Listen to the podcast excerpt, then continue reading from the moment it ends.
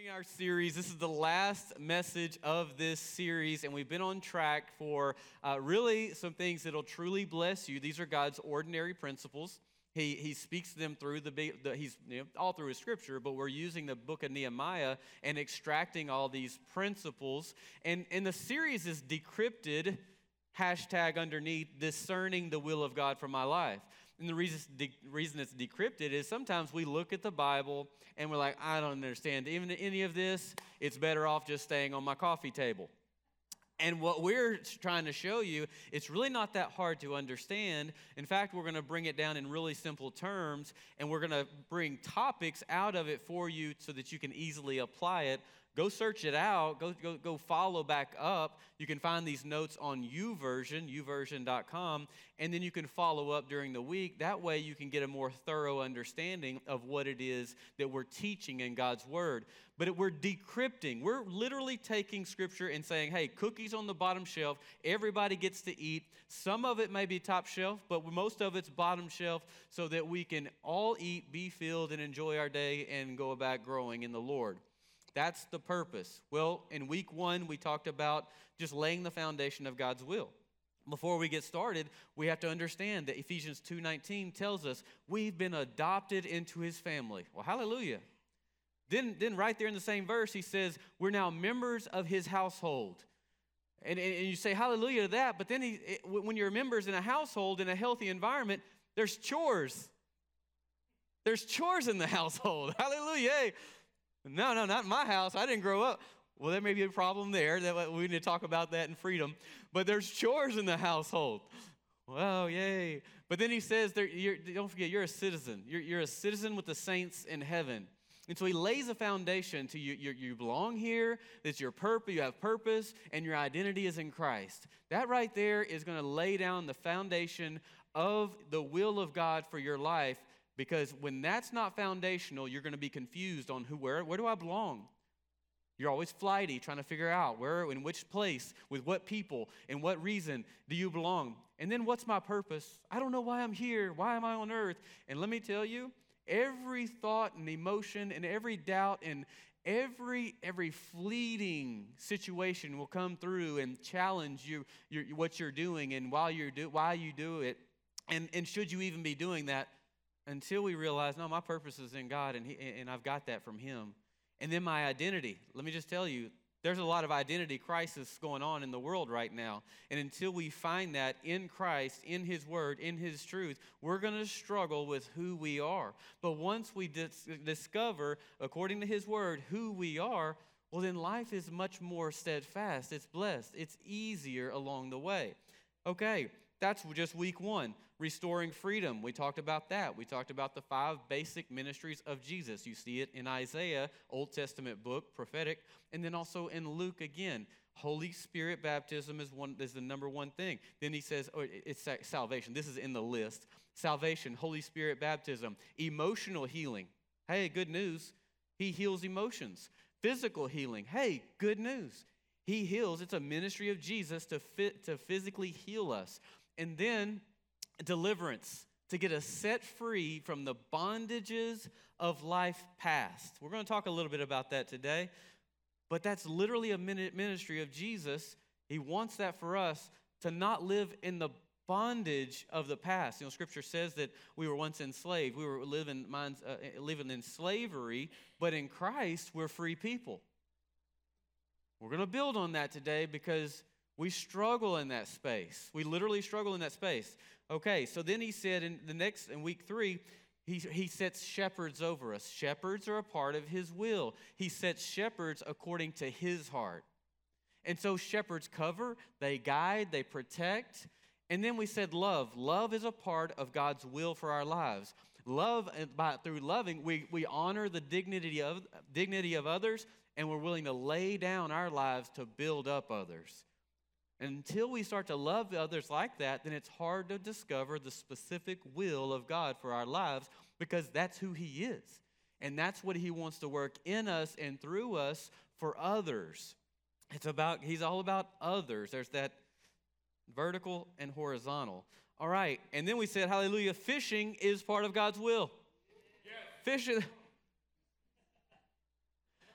But what he means is, the, the context of that is, is, is going out, casting your nets, catching people, bringing people in for discipleship so that they can discover, meet God, get to know God, and they can discover themselves in God. And so he says fishing, yes, is a part of his will. And whenever we're desiring his will for our lives, we're willing to go out and cast nets for the sake of others. We'll bring them in to meet him just in the same way somebody introduced us to him.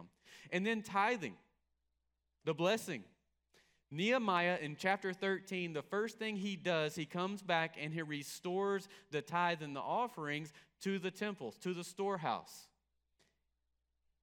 He does it not because of punishment, not because we can't afford it, but because he wants to bless us. This is part of the will, the general will of God to bless us. What it does is shows where my, because where my treasure is, so too is my heart. And when I begin to put my treasure back to God, he has my heart. Then I'm pliable, and when he speaks to me, it's easy for me to listen to him because my treasure is in him rather than my own material things or on my own self, my own ideology, my own philosophy.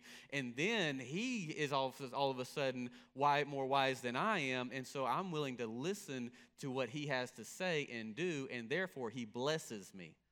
All right, and then we're moving into a, a, an ordinance, an ordinary principle that is, I think is, for most Americans, is harder than the tithe. This is the very next thing that Nehemiah does. Same chapter, chapter thirteen. He restores tithes and offerings, and then he does this.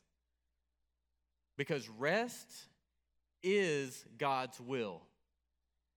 And that's harder for us to do than it is to tithe. Why? Because I can, I, I do this, I can give you that, but I got too much to do to rest. No, no, no, yeah.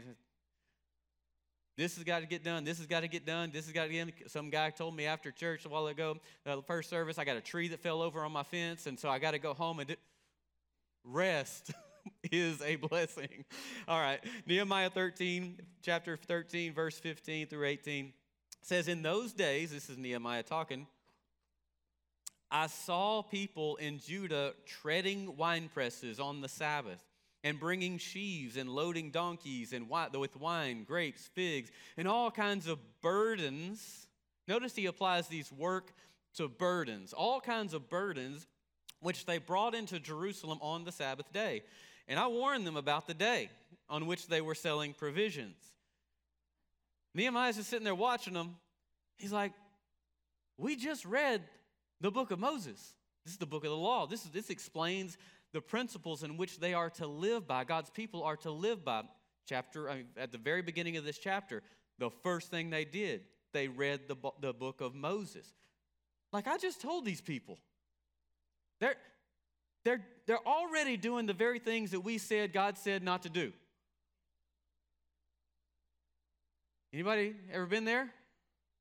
And so, and so I'm thinking about this even this morning, and I'm thinking, all right, let me put this into context because these people are literally the next, gen- the first generation after the people of God have been placed into exile, been into exile for seventy years.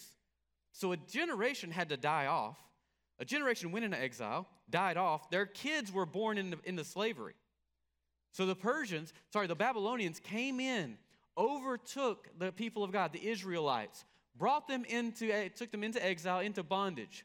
They were slaves having to work. They couldn't Sabbath. It was not an option. And then Persia comes and defeats Babylonia and says, oh, I'll take those people and use them as my slaves as well. And so they're, they're fresh out of slavery, but they're released. They are no longer in bondage. They are free people.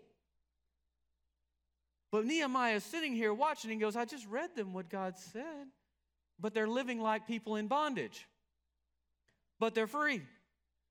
And so they're deal- dealing with two issues. And, and, and here's where I'm about to, don't get offended. Because in order to get etch, etch at your heart in this area for the rest of the thirty minutes, I got to shock you a little bit because the scripture says that we are enslaved and We're, we're living a life of bondage until we come to Christ. So many of us are in Christ living in bondage. And so what I'm about to speak to is the paradigm of bondage in which you, you live. But God is saying, in this place, I want you to live as free people. And free people don't live like people in bondage. Free people live in such a way where they trust me to do the very thing, the blessing, and, and they uh, they live according to my simple, ordinary practices because they trust me to do the extraordinary, and they can labor, they can rest from their labor and their own doings, trusting that they have a God. They're not in bondage to Babylonia, Persia anymore. They are free, and here they are doing and going about. And, and yet here's the other thing that they're probably wrestling with. Not only were they in, still in bondage in their minds, but they thought they had to take matters in their own hands to live well. They thought they had to take matters into their own hands in order to live well. Verse sixteen, men of Tyre dwelt there also. And these are people that are not of Israelites. They're not God's people. These guys lived there. They dwelt there also. They're in the camp, who brought in fish and all kinds of goods and sold them on the Sabbath to the children of Judah and in Jerusalem. Then I contended with the nobles of Judah and said to them, what evil thing is this that you do by which you profane the Sabbath day? Did not your fathers do thus?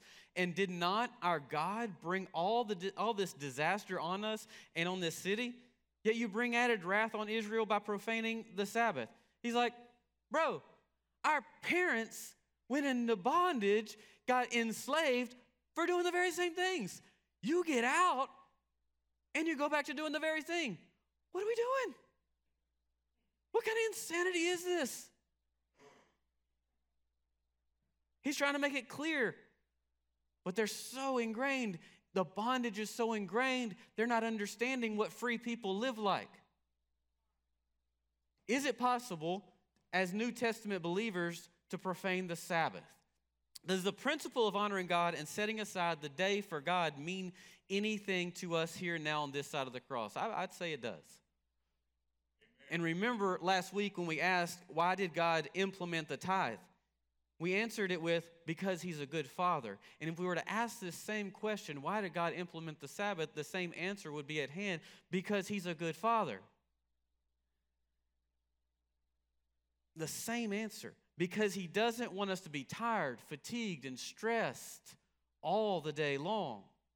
He also wants to show us that he can bless the difference. He can bless the gap. He can bless the rest. He can We can reveal ourselves to be different than the rest of the world, and he can bless it so that they can see that there's a one true God. Did you know that cons- uh, consistent lifestyle of stress leads to physical, emotional, and, and mental damage to your body?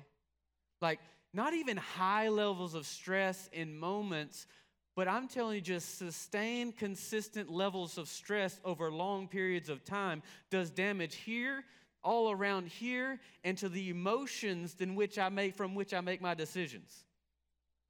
Depression, anxiety, worry, fears, like these start to destroy me, all because of sustained stress. Not to mention that the five leading causes of death for humanity are all that stem from stress. I wonder if Sabbath rest would bless us. Let me just say, number one, rest is a command. And in fact, it made God's top ten list. He has a top ten. That's where it originated. A top ten list. Exodus thirty, I'm sorry, Exodus twenty-eight and eleven says this, remember the Sabbath day and keep it holy, to keep it holy. Remember what we said last week, holy means to set apart. Not some weird religious thing, and it's just set it apart. Set it, set, make it look different than what your normal days, like your normal routines. Set it apart for me. Six days you shall labor and do some of your work, all of your work. But on the seventh day is the, is the Sabbath of the Lord your God. In it you shall do some work, no work. But if I just did, but I got to do this, this is not going to get done if I, no work. Set it apart. You, know your son, He, he has to lay, lay, lay this all out, because I'm not going to do it. My son's going to do it. My daughter's going to do it. No, I know who's going to do it. I'm going to hire a male servant. He's going to do it. I'm going to hire a female servant. She's going to do it. I'm going to get an animal that can do it. Not even your animal. No, your stranger who is in, within your gates. Like, nobody. Let me. Let God's like, let me work. Nobody. For six days, verse eleven, for, for in six days the Lord made the heavens and earth, the sea, and all that is in them, and rested the seventh day. Therefore the Lord blessed the Sabbath day and hallowed it. He just made it holy. He's like, I'm just going to bless the Sabbath day. And four in six days is it means because. The reason he wants us to set it aside, and nobody on our property, nobody belong, nobody in our workforce, our workplace, hey, nobody does any work. Because I did, Lord, the Lord, I made all this in six days, and then I rested. Can't you? What he's saying. We discussed the reason God implemented tithing last week, and we saw that it's because God wants to bless us. He, as our character is formed and changed towards him, he blesses that. And then more character formation, more blessing, more character formation, more blessing. But another reason he implemented tithing is so that we would be a witness. We would be a witness, that we would be a different people than all the people on the earth. We live differently. We have a different financial perspective. We bring in the ten percent, and then God blesses the ninety. He grows the ninety to be larger than the previous one hundred. Faith, trusting the Lord. And then not only that, people are ministered to, and those who are in need are being able to be ministered to both inside and outside of the church. God blesses it. He brings abundance. There's a lot more to that. Not time, not the message. And in the same way, the reason he implemented Sabbath is because he's a good father. But he also wants to bless our rest in him and as we set it apart. He led by example when he created the earth and the fullness thereof in six days. And then on the seventh day, he said, you know what? I'm just going to chill. And he says, I want you to declare one day a week for, for to set aside for me, showing the world that you believe there is one true God who blesses our rest, and he is the creator of everything we have. When we rest, it shows the world we believe in creation. We believe that he can do more in six days. We believe that he can extend the sixth to make it look like the seventh and probably more. The Sabbath, a Sabbath is a day to gather with your family and teach them to find rest throughout their lives. What parent wants their children to live a full-out stressed life? My mother continually says, you need to slow down, you need to slow down, you need to slow down, you need to slow down.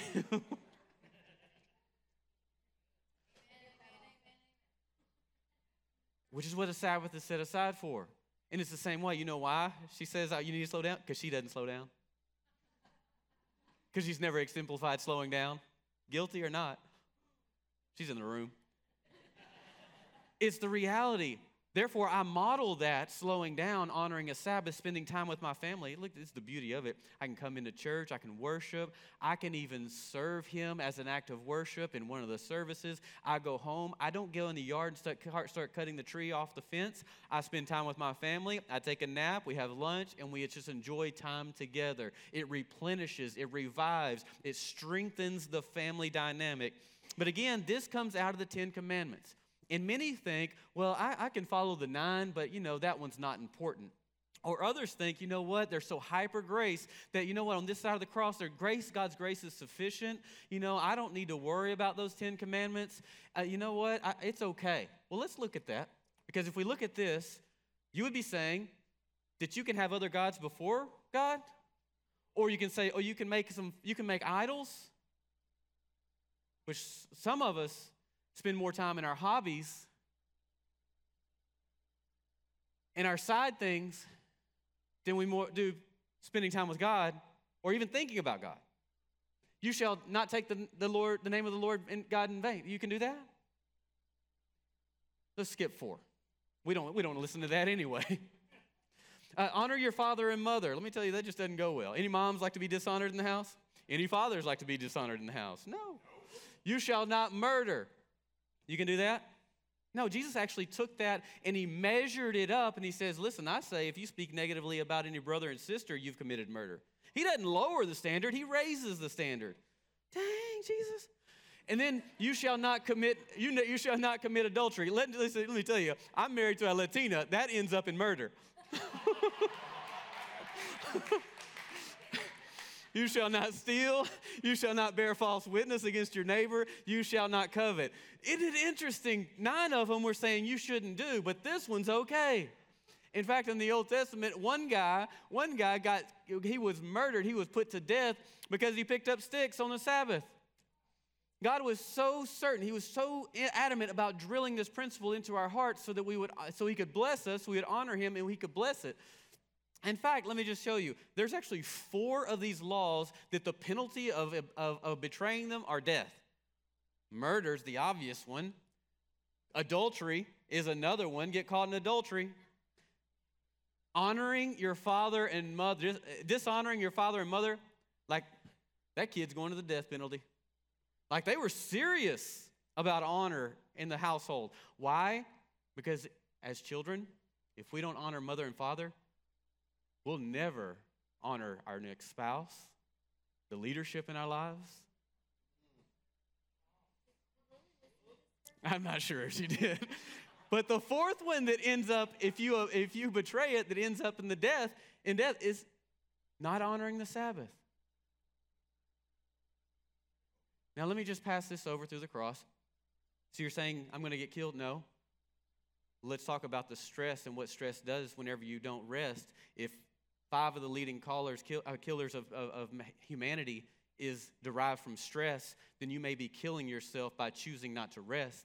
And not only so, your emotions have no time to recover so that God can speak into your heart to change your mindset, to bring healing to your emotions. And therefore, you may be leading to your life into a spiritual death.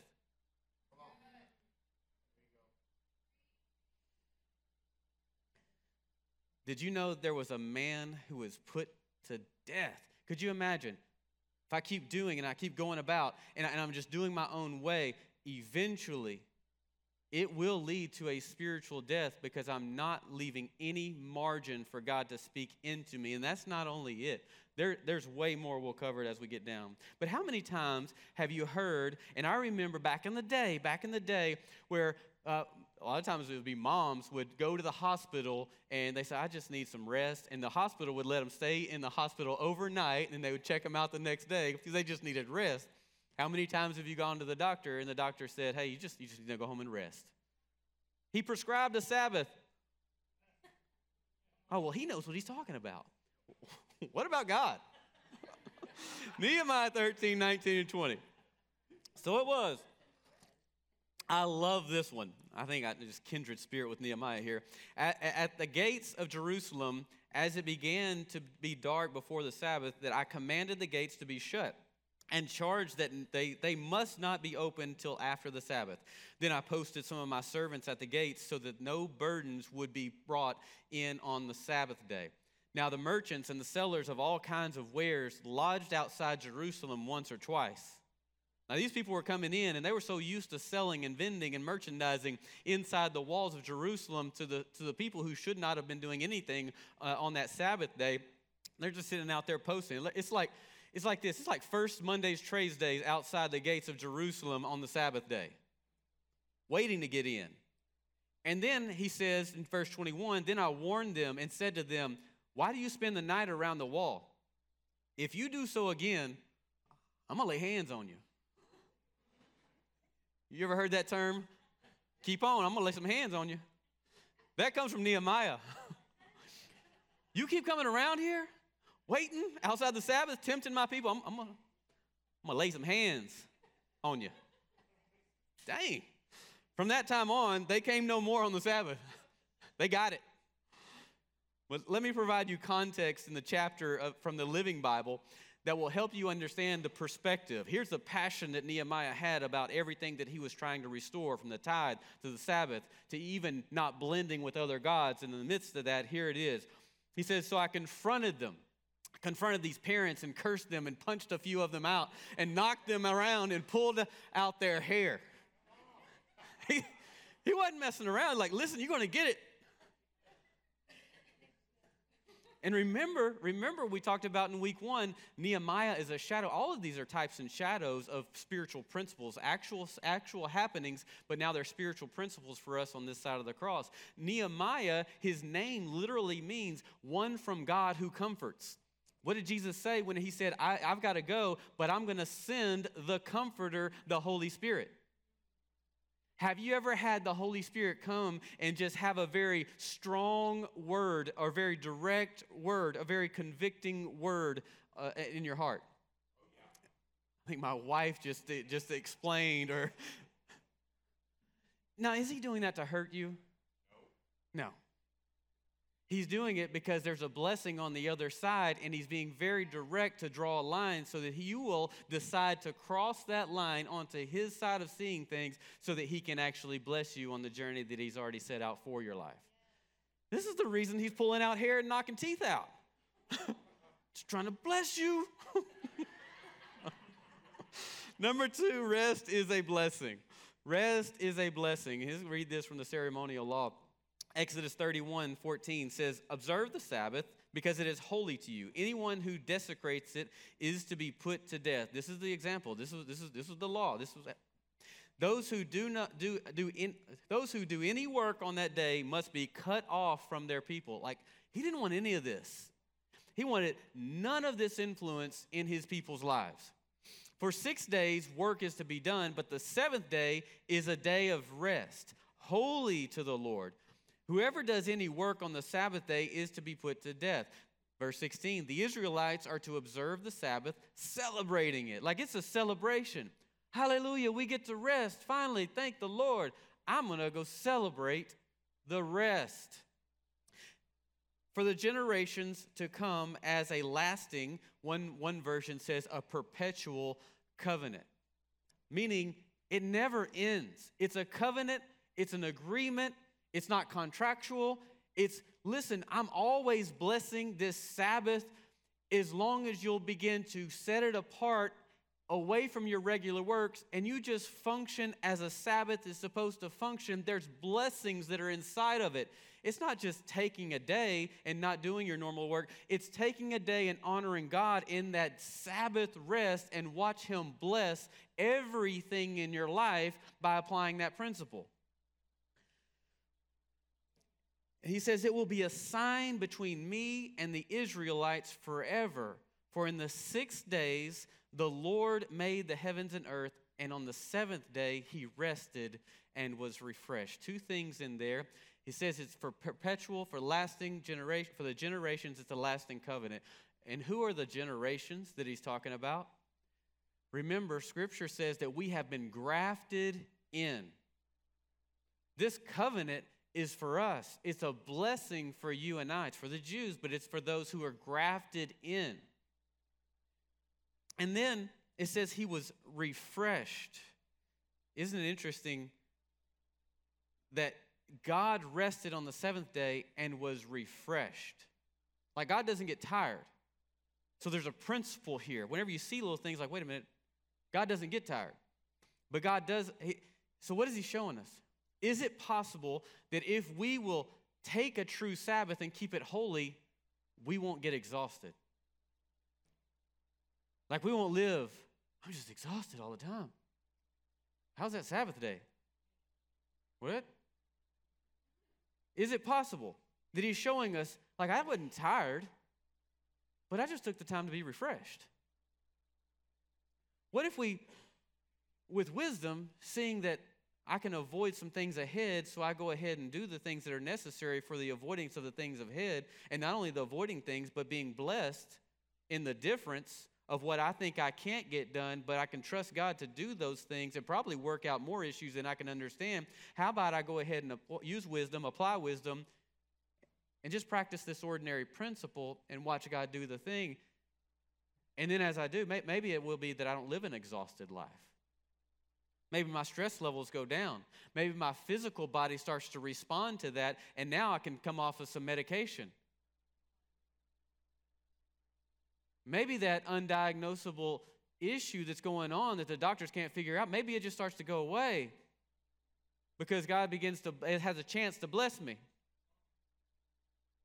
Maybe miracles start to happen. Maybe the super, maybe the extraordinary starts to happen because I'm practicing the ordinary.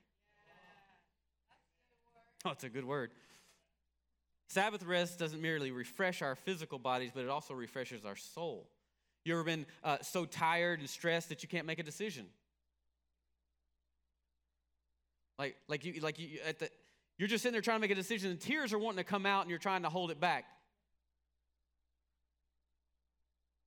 Ever blown up on somebody over something small, and you, you, you're like, what did I just, what was the deal with that? No, of course you're not. No, not that guy.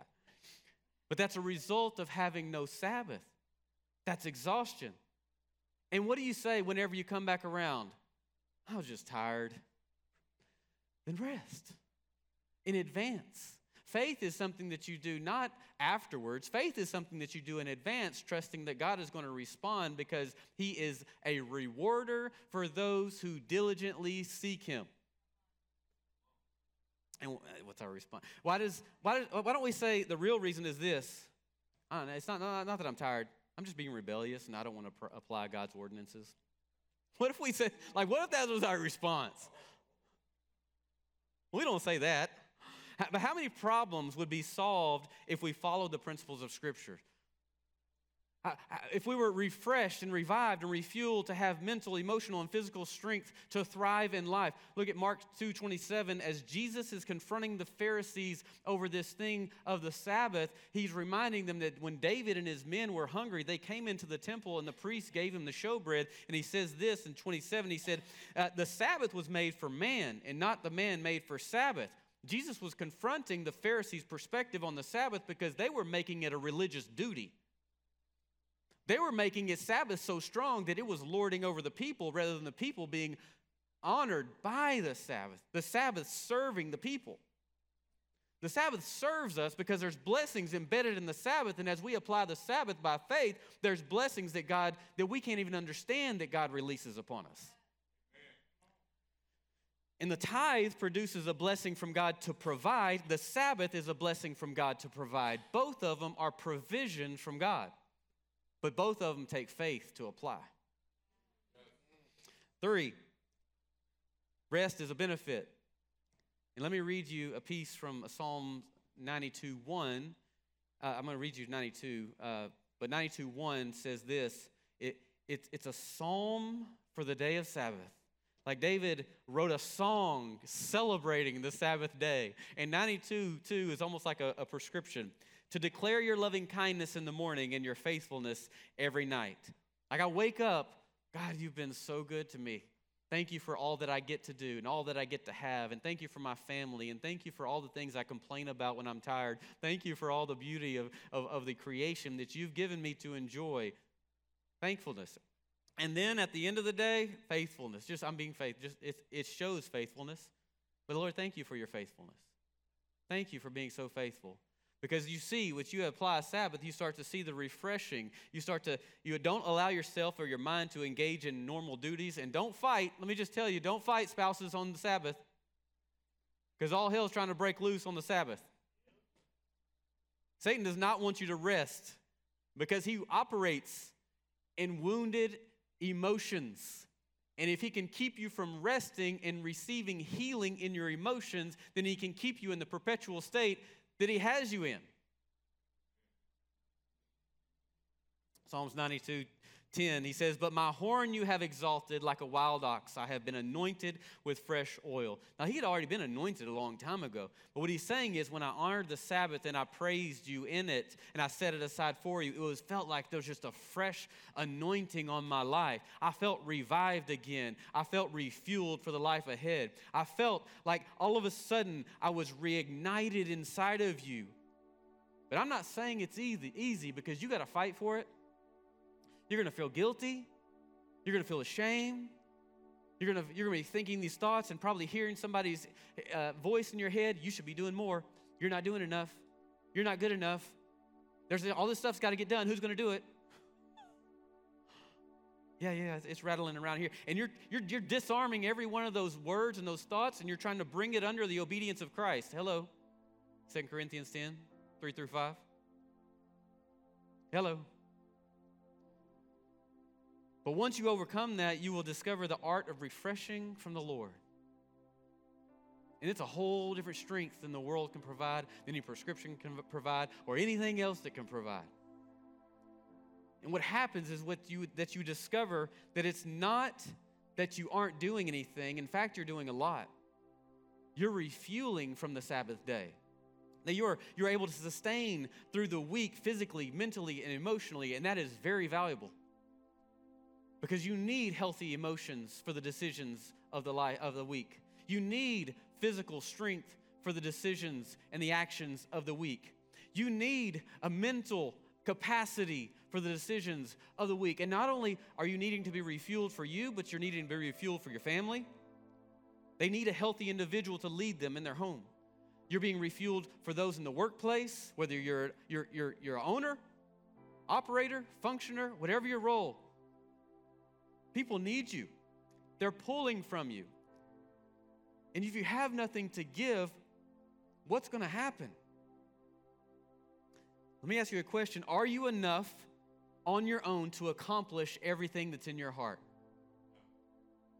Because if you are, you need to get some bigger dreams.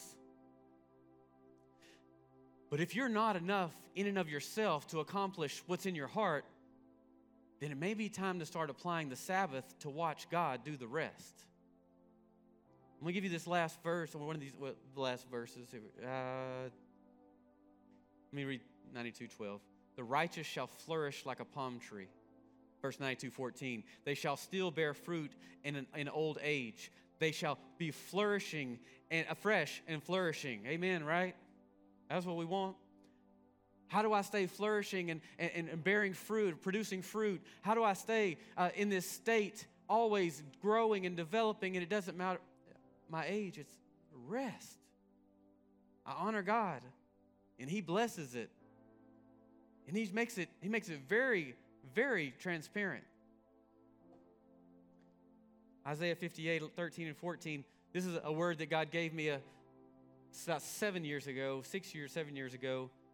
I mean, I was working my tail off. I was building a new house, and, and I can literally, the house that I was building, that I'm living in now, is five hundred yards roughly from my uh, my other house. And I'm sitting there. I'm doing the work before work, after work, before on my Sabbath, before work again. Like, I'm always working on this thing. Who's going to do it, right? I had some subcontractors coming in and doing the stuff that I couldn't do, but I was trying to get everything done that I possibly could get done. And I was so tired, so I just I just rested one day. Friday, and I'm reading Isaiah, and I come across this. It says, if you turn away from your your foot from the Sabbath, from doing your pleasure, because it, it started out as a pleasure. It wasn't a pleasure anymore.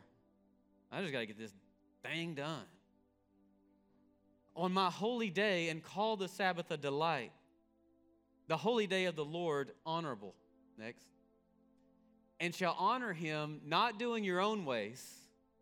Oh, you know, I got these things that I could be doing. You know, I really want to do this today. I want to do, I got to finish this up for the week because next week I, nor finding your own pleasure. Oh, my own hobbies. Like I can't do my own, like what, what I want to do, like, which turns into work. Nor speaking your own words. Verse fourteen. Then you shall delight yourself in the Lord. And I will cause you to ride on the high hills of the earth and feed you with the heritage of Jacob. The mouth of the Lord has spoken. When you just set aside and you call my day a delight and you just honor me in it, it doesn't mean religious duty. Let me tell you, if the Lord says, hey, go play golf, go play golf. He wants to meet you on the course. Enjoy His creation. But if it becomes work and you're doing it every day, it might not, it might be work. But He says, I, if you just honor me, all these things that you're achieve, you're trying, your your desires are, the what you want to accomplish, what you want life to look like. He says, listen, I've got desires that I'll place in your heart, and I will cause you. Like you can't, you can't. This is a force to be reckoned with. You can't stop it. No, neither can anyone else. This is what He says, and He adds to that: the heritage of Jacob. You know, Jacob is of the lineage of Abraham. Abraham is the father of faith. And Abraham was blessed with descendants as many as the stars, right? But Jacob, Jacob was, he found this pretty girl. Mm-hmm. Goes, and the father, he's like, I, I will do whatever it takes to have her. He says, no problem. Worked seven years for me and you can have her. Seven years, hard labor, just grinding. Wedding night, this ain't the girl I was trying to marry. That's our sister. He's in the father is, oh yeah, I needed to marry her off for you at first. I couldn't marry the other one, but I will give the one that you wanted if you work seven more years. Deceived. Jacob sitting here being deceived, hard labor, marries one wife, then different culture, different time. Then he works seven more years and he's he's he's working his tail off, marries the wife that he's been trying to marry the whole time, fourteen years. And now he's like, okay, I've done enough, Laban. This is the father-in-law's name. I've done enough. It's time for my family to go. We're out of here. He goes, no, no, no, you can't go now. That's my family. That's my grandkids. I want to see my grandkids. What do you, you can't do that. And they make a deal and they say, okay, when you part the spotted goats, because they were they were shepherding, the spotted goats you can have, but all the ones that are whole and and and, and they're pure, they stay with me. And here's the picture. If you do it God's way and you trust God in the most difficult times, in any time, if you trust him in your most difficult situation, your most difficult scenario, the most difficult, uh, uh, per, uh, any issue of life, circumstance, whatever it is, if you'll do it God's way, God can bless you. And in the midst of this, God gave Jacob wisdom. There was margin. Jacob applied the wisdom of God, and the goats began, the, the spotted goats began to multiply, I mean, rapidly. And all of a sudden, there was a greater number, greater, greater population of those spotted goats than there were the pure goats. God was blessing Jacob in the midst of having been deceived, having been almost in a place where he can't be released, almost a, a place of oppression. And you may be in a situation, you know, I don't know how God can work in this situation. I don't know if it's ever going to work. I don't know what he can do. And, and I'm far too gone for his principles to apply for me. I'm just going to keep doing me. But God is saying, I'm going to give you the heritage of Jacob if you will just apply my simple, ordinary practices. He's saying, I'll do the extraordinary if you'll just do the ordinary. And I'm just going to leave it right there for prayer. And I want to pray for you. And there's a few things that God's put on my heart to pray specifically.